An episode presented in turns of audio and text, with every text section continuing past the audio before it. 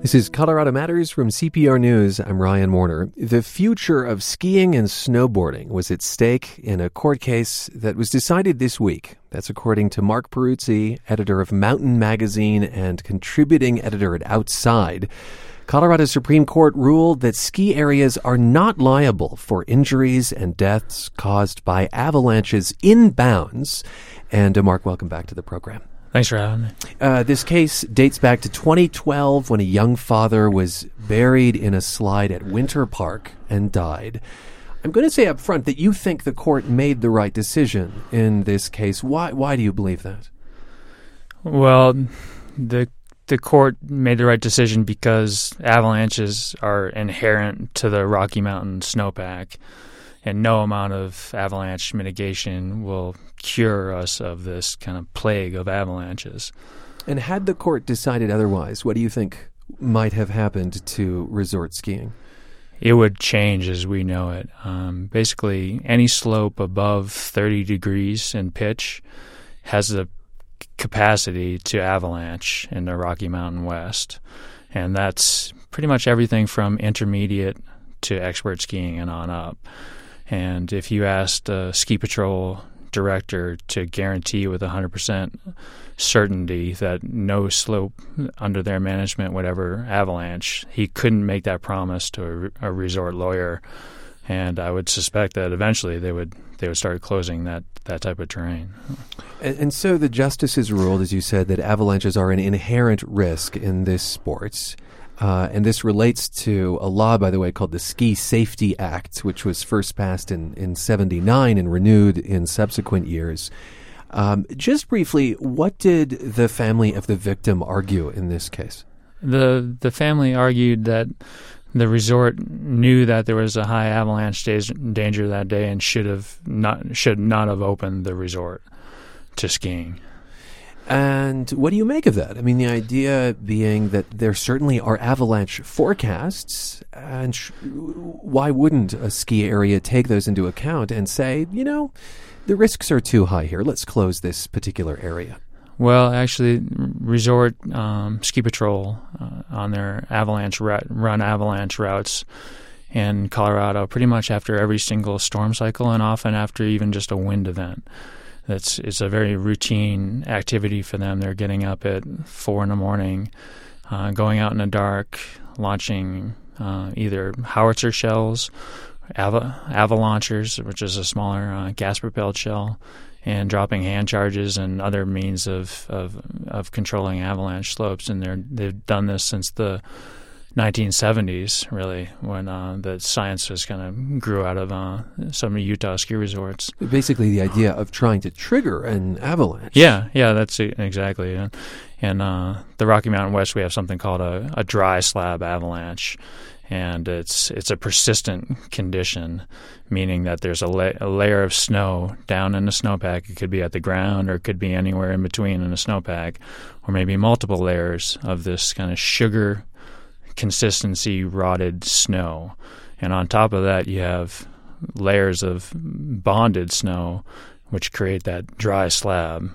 So to safely operate a ski area in the West, you do avalanche control all winter long. And so, so, you're saying that that is already happening, and that resorts do take these steps? Oh, they, yeah, they've, yeah, they they wouldn't be in business if they if they weren't working diligently all season long to do avalanche control. But this goes back to your point that even with that work, there is just no way of guaranteeing someone's safety. No, there's not. And uh, I talked to one of the founders of, or one of the pioneers of this type of avalanche control mitigation work. He he now works with the Alaskan Railroad doing similar type of uh, work, and originally was at Alta, Utah, where the science was born, and they were the first resort to ever throw explosives and he says essentially it's you know it's your avalanche forecasters or or or controllers worst moment is when they actually open terrain because there is always going to be residual uncertainty they they can't blast every every square centimeter of the slope with with with bombs. And, and so I want to ask about what this means for the average skier and snowboarder. When I think of an avalanche forecast, I often think of backcountry. Right. You know, and so that, that that's an alert to those folks who go out of bounds. It sounds like the message from this ruling is I have a responsibility here as a skier as well. And that when I go to a resort, I ought to pay attention to the avalanche forecasts. Would you say that that is a lesson here? I think that is a lesson from this case, and uh, you know these are tragic losses of life of of young people, and uh, the the two cases that are that are before the courts in Colorado, Winter Park being one of them. But the the takeaway for all of us is that, in my opinion, is that you know we've we've kind of been lulled into this false sense of security, in part because of resort marketing, and, and you know we went from going to ski areas in the 1970s to going to destination ski resorts now, and it feels, uh, frankly, a little bit like Disneyland. But right, if you can are, get a hamburger yeah. and you know, or something even fancier, lobster or something like that, well, surely I must be safe on the slopes. Yeah, exactly, and. But in reality, these are these are giant 13, 12,000 foot peaks in Colorado, and there's wind and there's weather happening all the time. You made reference to another case that's pending now from the family of a 13 year old boy who died at Vail. This was also in 2012. I'm not going to ask you to comment on that case in particular because I understand you're friends with the boy's family, but I do wonder has there been an increase? in fatalities from avalanches inbounds in recent years. Where do we stand with the numbers? The the numbers, it's probably too soon to to say right now if there's actually been a spike. Um, throughout history, throughout the since the 1970s, there's been like one death every two years or so in the U.S. from from an inbounds avalanche. Okay. Uh, there was a spike, obviously, with with these two deaths in Colorado in 2012. Prior to that, the the most recent avalanche death was in A Basin in 2005. Um, the industry will tell you that this is very rare. Are they yeah. right? Yeah, they're they're they're right. If you look at the numbers, um, there are 55 million skier days in a season, and if if the deaths are if you have an avalanche death for every one every two or three years, that's that's almost lottery type of odds. I will say that if you look at avalanche deaths, both inbounds and out of bounds, those over the last 50 years have certainly been on the rise. Oh, sure. L- let's go more to what both resorts and um, individual skiers and snowboarders can do here. Um, is there equipment, for instance, that resorts could hand out? I don't know, an avalanche beacon or something like that to all comers? I don't see that happening right now, but there, it, it's not like that idea is without precedent. In Canada, there are certain resorts where entire sections of the resort are closed to people who aren't carrying avalanche safety gear, huh. which is a, an avalanche transceiver, a shovel, and a probe. Similar in Silverton, Colorado, where uh, it's more of a backcountry ski resort, which is an oxymoron, but they treat all of their terrain like backcountry so if you're a guest, whether you're guided during the, the belly of the season or unguided in their shoulder season, you carry a, an avalanche beacon, shovel, and a probe and ski with a partner. Mm. Yeah. Have you seen any other steps that resorts have taken? Uh, well, Bridger Bowl is another example in in um, in western Montana. They have a they have an area of chutes. They're they're kind of small, like 200 vertical foot shots, but they they're hard to avalanche control, and you can get a lot of sloughing in there. So they require people to go through a gate and uh, have a beacon check, and they have to carry a shovel and a probe as well, and ski with a partner. You're a father, Marc, aren't you? I am. Yeah. What do you tell your kid? I, both my kids ski. My son's a really good skier. He's 14, and we ski a lot of powder together. And um, I tell both the kids that, that to be very careful. We skied in a group. Uh, they, we the kids carry whistles. We all carry whistles, and because another threat beyond an avalanche burial is to be stuck in a tree well. Uh, as recently as 10 years ago, more people were dying because they were stuck in tree wells than there were in inbounds avalanches. Uh, describe what that is.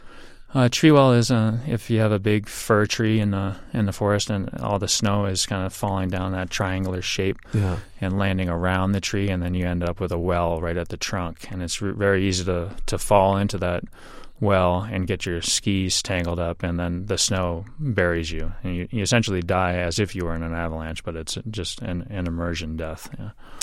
To go back to the Supreme Court ruling, the state Supreme Court ruling uh, about inbound avalanches, it was a five to two decision in favor of Winter Park. There was a dissent and uh, one justice argued that this ruling effectively means resorts have no duty to warn skiers of avalanche risk or to close runs that are risky. She said they have no requirement even to do blasting and other mitigation. Uh, but I imagine if they want to stay open and avoid headlines, they'll continue to do these things anyway. But what do you think of her concerns that maybe this offers too wide a berth to resorts? I don't. I don't think those concerns are founded, and uh, in the 1950s and 60s, when resort skiing was just taking off in the U.S., there are actually more people dying inbounds at ski resorts from avalanches than there were out of bounds skiing, and the the industry put all of its focus onto making sure that that that trend was reversed, and they've done a remarkable job. And and the due diligence that ski patrollers across the West do to to keep, keep mountains open is is kind of mind blowing. Uh, last question, Marc. Uh, we have taken as a lesson from this conversation, I suppose, from the ruling as well, that individual skiers and snowboarders ought to look at the avalanche forecast, even if they're going to what they perceive to be a Disneyland of the slopes. what's the best source for that? Do you turn to the Avalanche Information Center? I think you could turn to the, the to the CAIC and and get a forecast. I think it's also incumbent upon skiers, especially today's power powder skiers, who are charging har- harder than they ever have before. This is kind of this lust to ski powder snow, trying to get to every last scrap of it. That they need to they need to ski at the resort with their avalanche eyeballs open, and most people who are skiing at that level have had at least some experience in backcountry skiing and or ski, skied with a guide before. And they should they should consider skiing with a beacon and with a buddy, and uh, and re- recognizing that things change throughout the day. If it's snowing two inches an hour, what's happening at 9, 9 a.m. is is quite different than what's happening at 2 a, 2 p.m. And there's certainly uh, courses for this. Marc, thanks for being with us. Thank you very much. Ron. Marc Peruzzi, editor of Mountain Magazine based in Boulder and contributing editor for Outside Magazine, talking to us about inbounds avalanches in the wake of a state Supreme Court decision. Just ahead, as the Swiss vote on a mandatory minimum income we revisit an experiment in Denver in the 1970s to guarantee poor people a salary. This is Colorado Matters from CPR News. You're with Colorado Matters from CPR News. I'm Ryan Warner. Here's an idea to alleviate poverty give out cash. Switzerland may try it. The country will vote Sunday whether to give about $30,000 a year to every Swiss citizen. Proponents think a basic income is a basic human right. Turns out something similar happened in Denver, but on a much smaller scale. From 1971 to 1982, the U.S. government ran an experiment giving an allowance to poor families in Denver and Seattle. Karl Widerquist is an associate professor at Georgetown University, Qatar, and he studied this experiment. He joins us via Skype. Karl, welcome to the program. Great to be here. Thanks. Swiss voters put this measure on the ballot. I'll say that the government, by and large, opposes it. Uh, but uh, first off, how does the experiment conducted here in Denver uh, differ briefly from what's being debated in Switzerland? Well, it differences. It, the differences are two main things. One is that it was uh, a negative income tax experiment instead of a basic income, which are similar but not the same. And the other is that it was a test that tested only a very narrow portion of the population, whereas the basic income in Switzerland, everyone should, would be eligible for. Uh, a negative income tax and basic income are both uh, different ways of creating a basic income guarantee. A basic income guarantee is an idea that we have some line under your income that we don't want your income to go below, something above zero. So mm. for for no reason, whether you're unemployed or sick or just out of the labor force, we don't want your income going below a certain point. A basic income does that by actually giving everyone an income, whether they're rich or poor, with no means test, no worth requirement, nothing. And then, of course, it has to tax everyone back. So most people will be paying more taxes than they receive in basic income. Um, and the negative income tax does it by giving it only to those net recipients, only to those people who would be who would pay who would receive more in basic income than they would pay in taxes under the basic income project. And that's the way they did it in the Denver and Seattle income maintenance experiment. Right. And so it was much more targeted. And about how much money did it mean for these uh, particularly uh, poor families in Denver and Seattle? Well, they tested a wide range of uh, of uh, numbers dep- depending on family size. Luckily, they uh, they did it in relation to the poverty level, so it's kind of easy to convert. The range was the lowest. The low end was 75% of the poverty line, and the high end was 148% of the poverty line. Um, and that the poverty line varies by by uh, uh, the size of the family. So if it was one person living alone yeah. 75% of the poverty, that'd be just under $9,000 a year. But say a family of four, if they were eligible for the 1.48% times the poverty line, they'd be getting almost $36,000 a year. So this family of four would still be getting uh, that's quite a bit less than a family would get under the Swiss basic income plan. Okay. Um, and so it obviously depended. What in general was the federal government trying to learn with this? Well, they're trying to learn how this program attacks policy, how uh, attacks poverty. Uh, what can it do for people? Um, and what are the costs and effects of it? And they found a lot of interesting things that it does incredible things um, to reduce poverty and the side effects in poverty, including things like students doing better in school, students staying in school. These are some of the holy grails of direct intervention in poor kids' lives. How do you get them to stay in school? Well, it turns out if their families aren't dirt poor, they stay in school longer. Hmm. You got better nutrition. You got lower incidence of low birth, birth weight babies um, less infant mortality. And even in the in one experiment, they found fewer incidents of people uh, uh, with psychiatric disorders. Um, so they found a lot of very positive results. On the other hand, if you guarantee people uh, some kind of income, uh, isn't there less of an incentive to work? Well, actually, not the way economists uh, put the term because it is a lump sum payment, either whether you do it as a negative income tax or as a basic income. You define it so it's a lump sum payment. So the actual receipt of the the actual receipt of whatever it is you're getting, um, the actual receipt of the basic income, uh, does not give you an incentive to say, oh, I need to work less so that I can get this, the way our current system does. When you have unemployment insurance, if you get a job, you lose your unemployment insurance. When you have a basic income, you get a job, um, you're always better off with that job. You keep your you keep your basic income. So as a mm. lump sum, it does not have a work disincentive effect, at least in marginal terms, which are very important to economists. It does have an income effect. When you have more money, and that money doesn't require you to work, then you, it is possible for you not to work. And uh, and you did see some of those effects. Um, the one of the things that they tested was that the, the negative income tax they were testing was all, often very more generous than the the aid to families dependent children and the other programs that existed at the time and from this program being more generous than the existing program you did find that that the control group that is, that is the group that wasn't receiving the negative income tax re- worked relatively less per week than the experimental group receiving the negative income tax but that was because the people who received the negative income tax took more time to find a good job, not because anybody actually dropped out of the labor force. I didn't find any any evidence of that whatsoever. All right.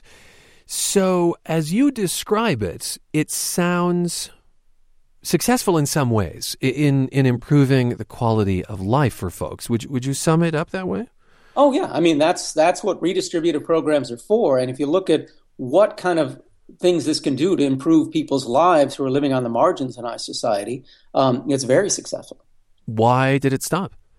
Well, it was an experiment, um, and uh, it was never it was not meant to be permanent. There were four experiments in the US and one in Canada. All of them were meant to be temporary.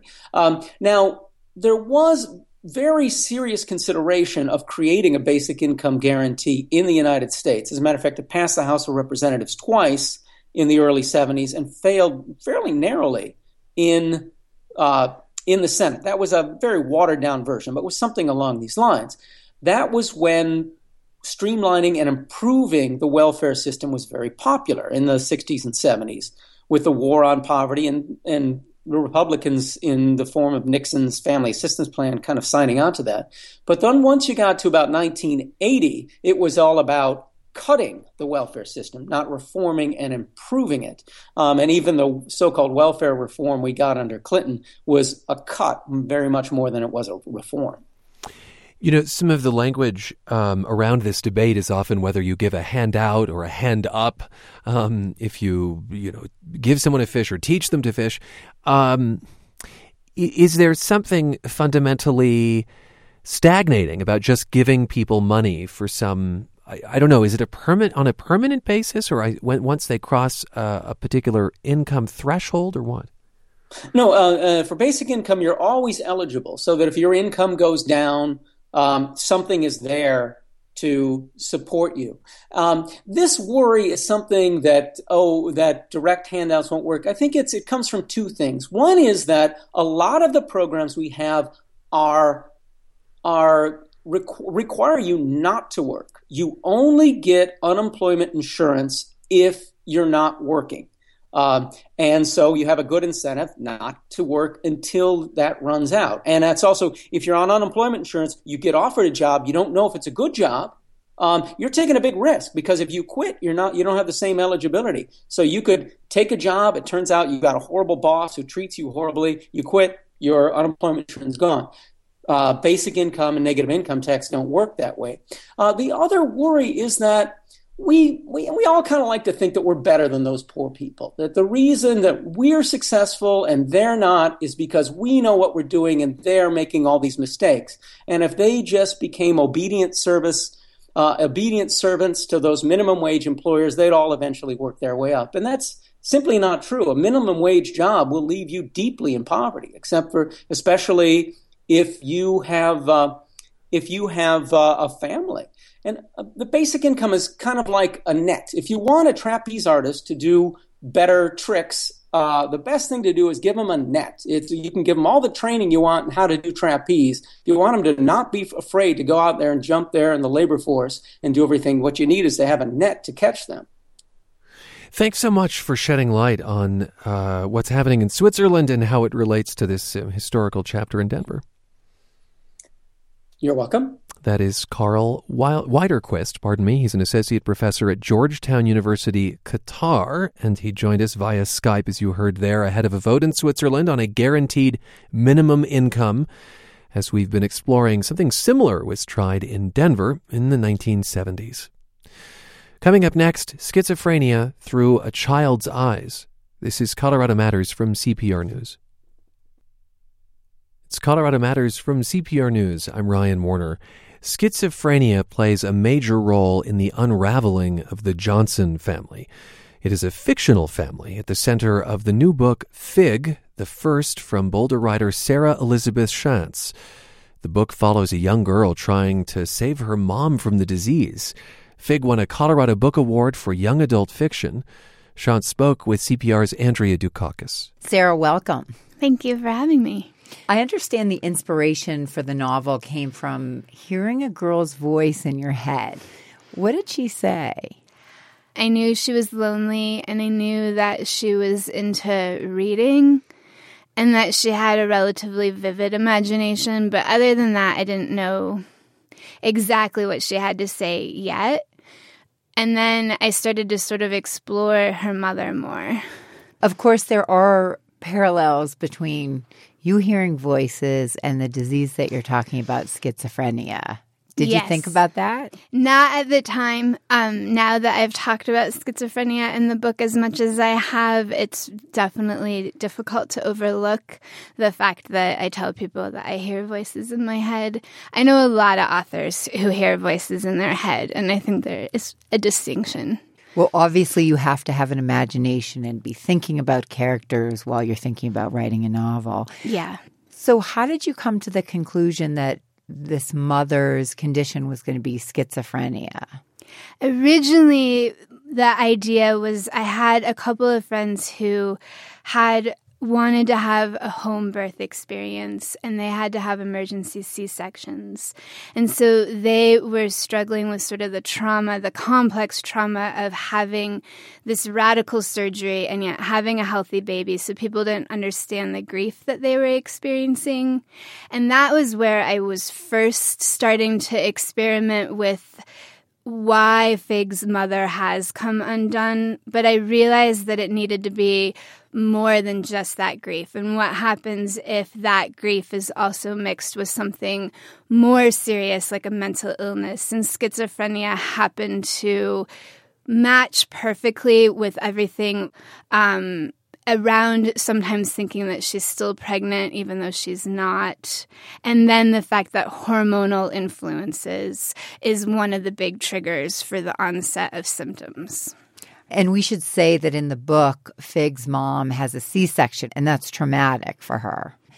You said you don't personally know anyone with schizophrenia. So, how did you learn about it for this book? I did a lot of research, and I guess I should be correct in the fact that I don't know anybody who's been officially diagnosed with schizophrenia. But I read a lot of memoirs. Um, that was one of the first starts that I had with doing the research. Um, I also have a manual that's more for therapists and psychiatrists dealing with people who have the disease. Um, I've read books by psychologists studying the disease in particular. Fiona Johnson, or Fig, as her family calls her, is your protagonist. She lives on a farm in Kansas with her mother and father, and her uncle and grandmother often help with the farm work and help take care of the mom. You tell the story through Fig's eyes, and the entire novel is a chronological series of journal entries starting back in 1982. Fig is six then. What was so important about using that child's eyes to look at this disease? I think what I was really interested in was the distinction between sanity and insanity and when those lines get blurred. And so, dealing with a young character with a vivid imagination, I wondered what it would be like for her to be raised by someone who is delusional.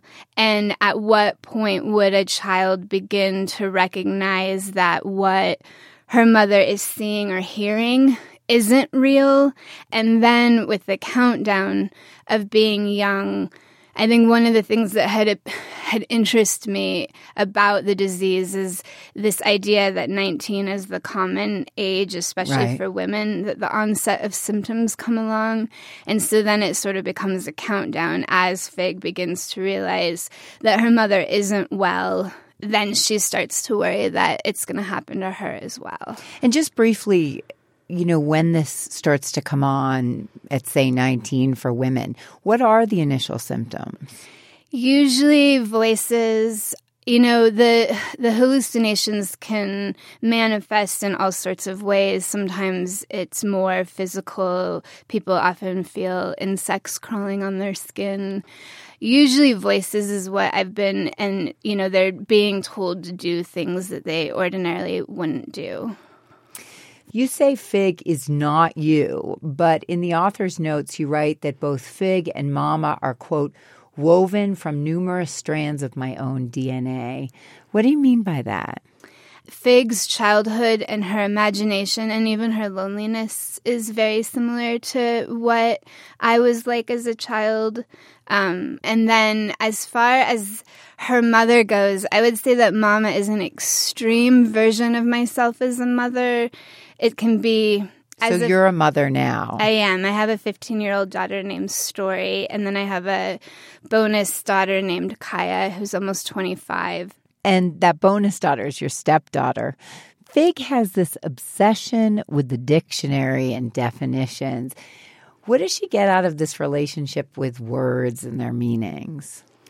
I think that it helps her articulate what her experience is and begin to understand what her journey is, where she's going.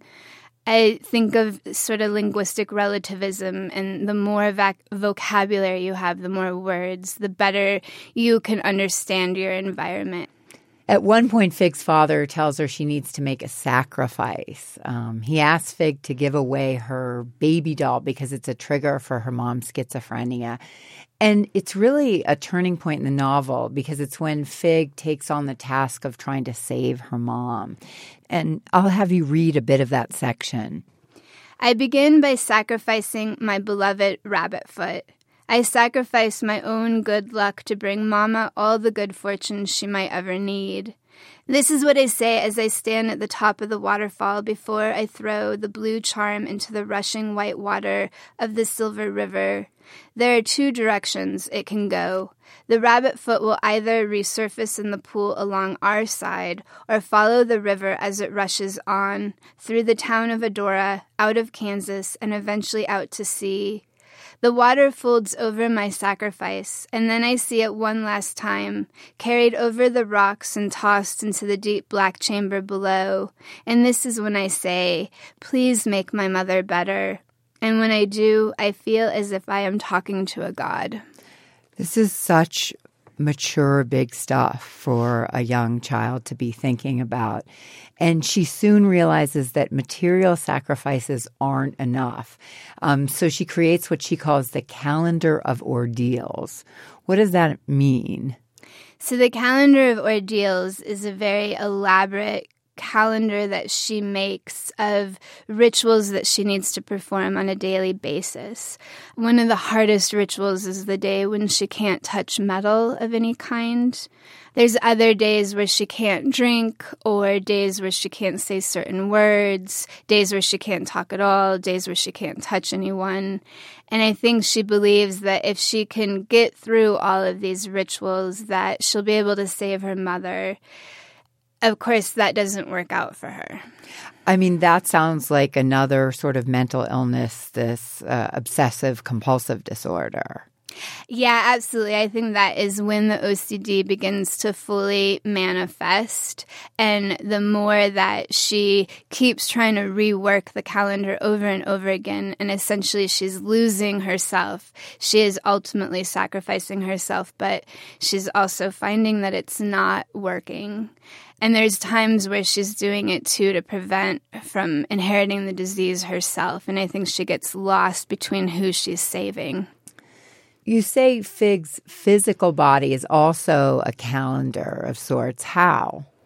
So she suffers from a disorder known as dermatillomania. And the first time that she begins to pick at her skin is when she's six years old, and it's right after her mother's been released from a hospital for the first time. And I was really interested in what happens. You know, all kids pick scabs to some extent, but what happens when that type of habit becomes a serious habit? And so over the course of the novel, the picking becomes more and more prevalent and more and more dangerous as well. Um, the fact that she's literally picking on herself was something that appealed to me about just choosing this particular self harm. And why a calendar? I think with the calendar, you know, it's similar to somebody doing notches on a wall if they're in prison. She's able to sort of not only perpetuate the wounds that she feels inside, but the scarring itself creates this physical marker on her body. Getting back to this idea of words and the weight that they can carry, the word crazy comes up a lot in the book. What does that word mean to you? I think it's a weighted and very derogatory term that kids in particular throw around quite a bit. Some adults do as well. But to have somebody call your mother crazy, that is one of the bigger insults, especially as a child. So when your mom actually is crazy, the weight of that word becomes enormous. Your novel won a Colorado Book Award in the young adult fiction category. It's an intense book, as we said, with some really dark moments. And I understand teens weren't the initial audience that you thought of when you wrote the book. No, I think I actually had more in mind women my age in particular. They're going to relate to some of the time period references. I think I was thinking of it as the classic coming of age novel. The books that I was reading at the time that have always inspired me would be things like To Kill a Mockingbird, Bastard Out of Carolina, those types of difficult coming of age stories. Yeah, and it just ended up selling as YA, which has been interesting. Are you happy that it's gone that way, or do you have mixed feelings? I love the book. I do think that it came out gorgeous. It is interesting to sometimes it's not what a lot of teens expect. It's not what they're used to reading. And I don't think it's necessarily the dark subject matter so much. There's a lot of dark things happening in YA, but there's other aspects. There's no romance in the book. And Fig is actually a teenager for less than half of the book, which is very, very different from most YA books. Sarah, thanks so much. Thank you. Boulder writer Sarah Elizabeth Schantz speaking with Andrea Dukakis about her debut novel, Fig. It just won a Colorado Book Award. You can read an excerpt at cprnews.org.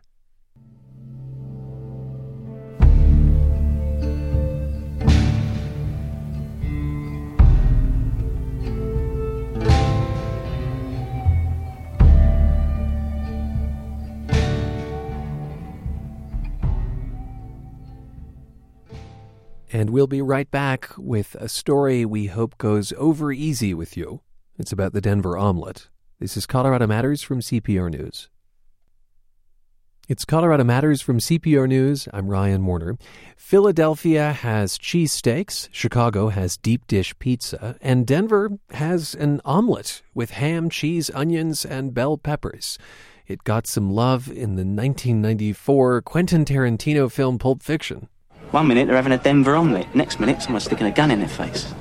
Well, Matt Masich has eaten lots of Denver omelets, and he digs into the dishes past in the current issue of Colorado Life magazine the Denver omelet didn't start as an omelet. It started as the Denver sandwich, which is basically a Denver omelet between two pieces of toast. So it, you, it's an egg sandwich. It's an egg sandwich. It's one of the first big popular egg sandwiches. Uh, uh, really started appearing on the scene about 1900. And by 1950, there are magazine and newspaper articles calling it one of the most popular sandwiches in the country. Uh, in 1959, there is a, a, nationally syndicated article saying the Denver sandwich is the most popular sandwich in the country with a name. Wow. And it's ham, cheese, onions, bell peppers between two pieces of bread. Right. And so the heyday was in the 1950s and by the 1980s, the Denver omelet had surpassed the sandwich in popularity. Until today, the Denver sandwich is all but extinct.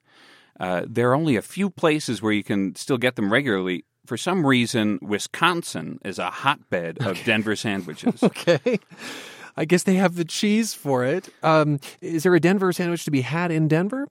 No. I searched high and low to find an actual Denver sandwich in the Denver city limits. Can't be done, as far as I know. You can prove me wrong.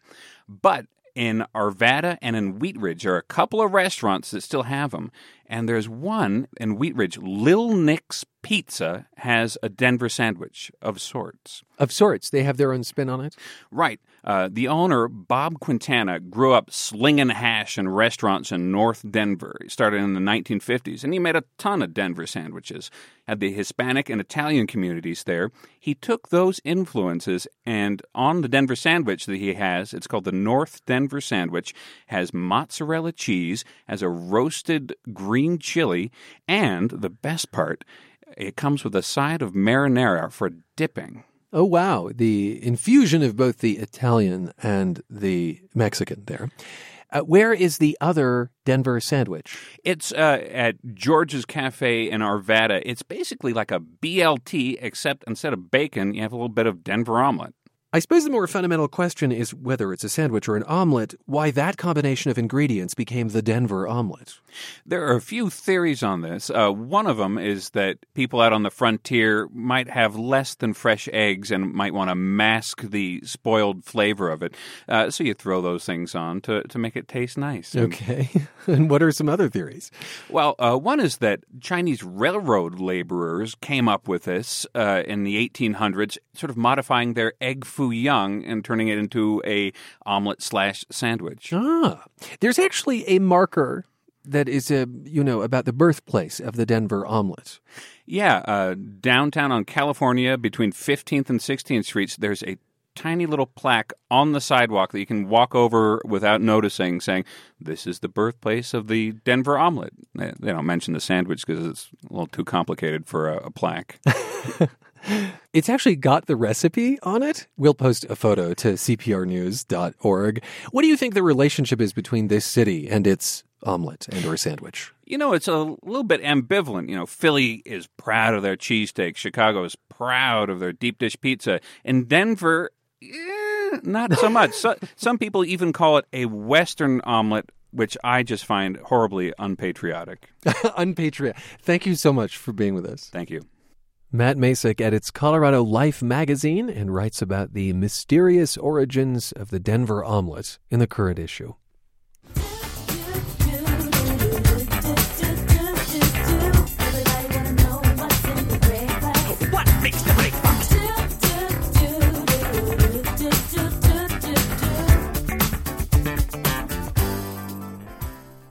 Madeleine Albright, Secretary of State under President Clinton, will deliver the commencement address Saturday at the University of Denver. It's a homecoming for her. She went to middle and high school in Denver, was sworn in as a U.S. citizen in the city. Her family fled Czechoslovakia when the Soviets took over after World War II. In 2008, I sat down with the secretary. DU had just named its School of International Studies after her father, Josef Korbel, who taught there. What sticks out in my mind is that one of his students at DU was another Secretary of State, Condoleezza Rice. We'll hear about that in just a bit. Let's listen back to the interview.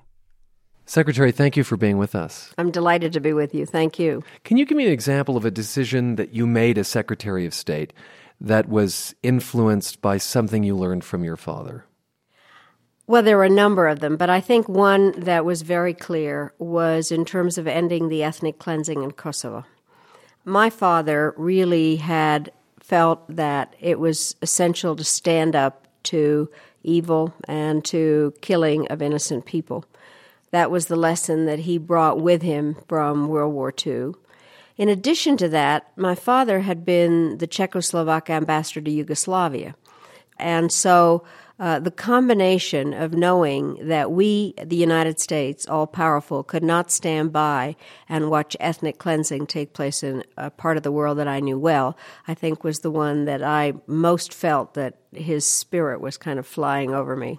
His voice was with you in those in those days, weeks, months. Very much so, and saying this is not easy, but it is the right thing to do.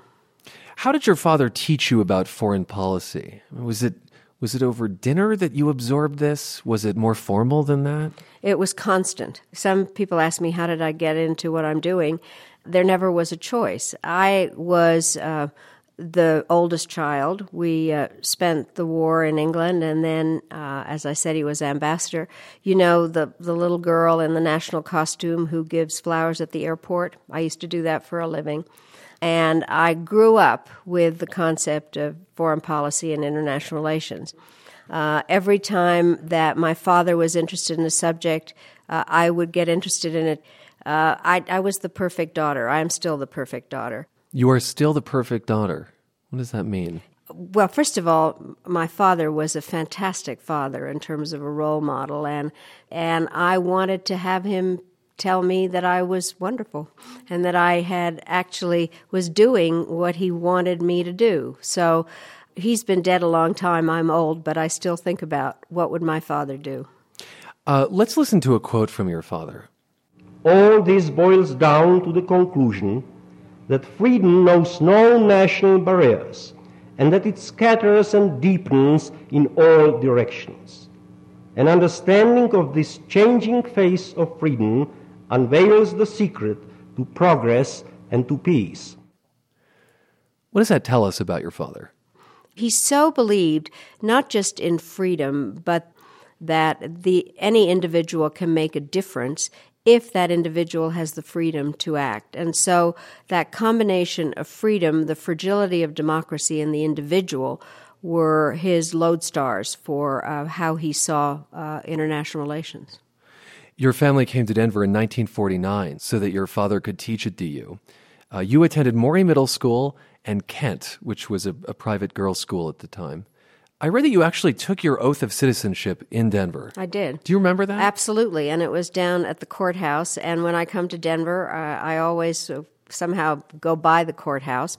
It was did you 19- this time? I did. I loved becoming an American. And one of the things that I did on July 4th, 2000, at Monticello, J- Thomas Jefferson's home, uh, I was there when we swore in a whole new group of other American citizens, and I handed them their papers. And I said to them, I have a paper just like this. It is the most valuable piece of paper you will ever have. As we mentioned, one of your father's students at DU was Condoleezza Rice. Did you know her at the time? No, I did not. My father died in 1977, and at that time he already was pretty well known in Denver, and there were lots of tributes and flowers. And among the flowers uh, was a ceramic pot in the shape of a piano with a variety of leaves in them. And I said to my mother, Where did this come from? And she said, It's from your father's favorite student, Condoleezza Rice. I later learned she had come to the University of Denver as a music major, hence the piano and had taken a course from my father, and he persuaded her to become an international relations major. So I didn't know her until in 1987 when I was working for Michael Dukakis, uh, assembling foreign policy advisors. So I called her up and I said, you know, would you like to be an advisor to Michael Dukakis? And she said, Madeleine, I don't know how to tell you this, but I'm a Republican. And I said, Condi, how could you be? We had the same father. What's the key difference in the way that each of you has interpreted your father's message? You, I mean, you've acknowledged very different outcomes between the two of you. Well, you'd have to ask her. I mean, from my own, uh, what I learned from my father, first of all, is the importance of working with others, whether you want to call it multilateralism or operating through international institutions. Um, my father believed very much in a moral foreign policy not a moralistic foreign policy. Moral in terms of uh, America living up to our ideals of human rights and freedom and a sense of democracy, not one where we are going around and telling everybody what to do. You know, people sometimes ask me, what would my father have thought about what I did as Secretary of State, and what would he think about now over Condi Rice? I, I have no idea, frankly. I would hope that he would have thought I was the perfect daughter. And about Condoleezza Rice? I don't know. I don't know. I think he would be very, very proud of the fact that he had, in fact, trained two secretaries of state, both of whom were women, and that uh, both of us are very proud of how he inspired us.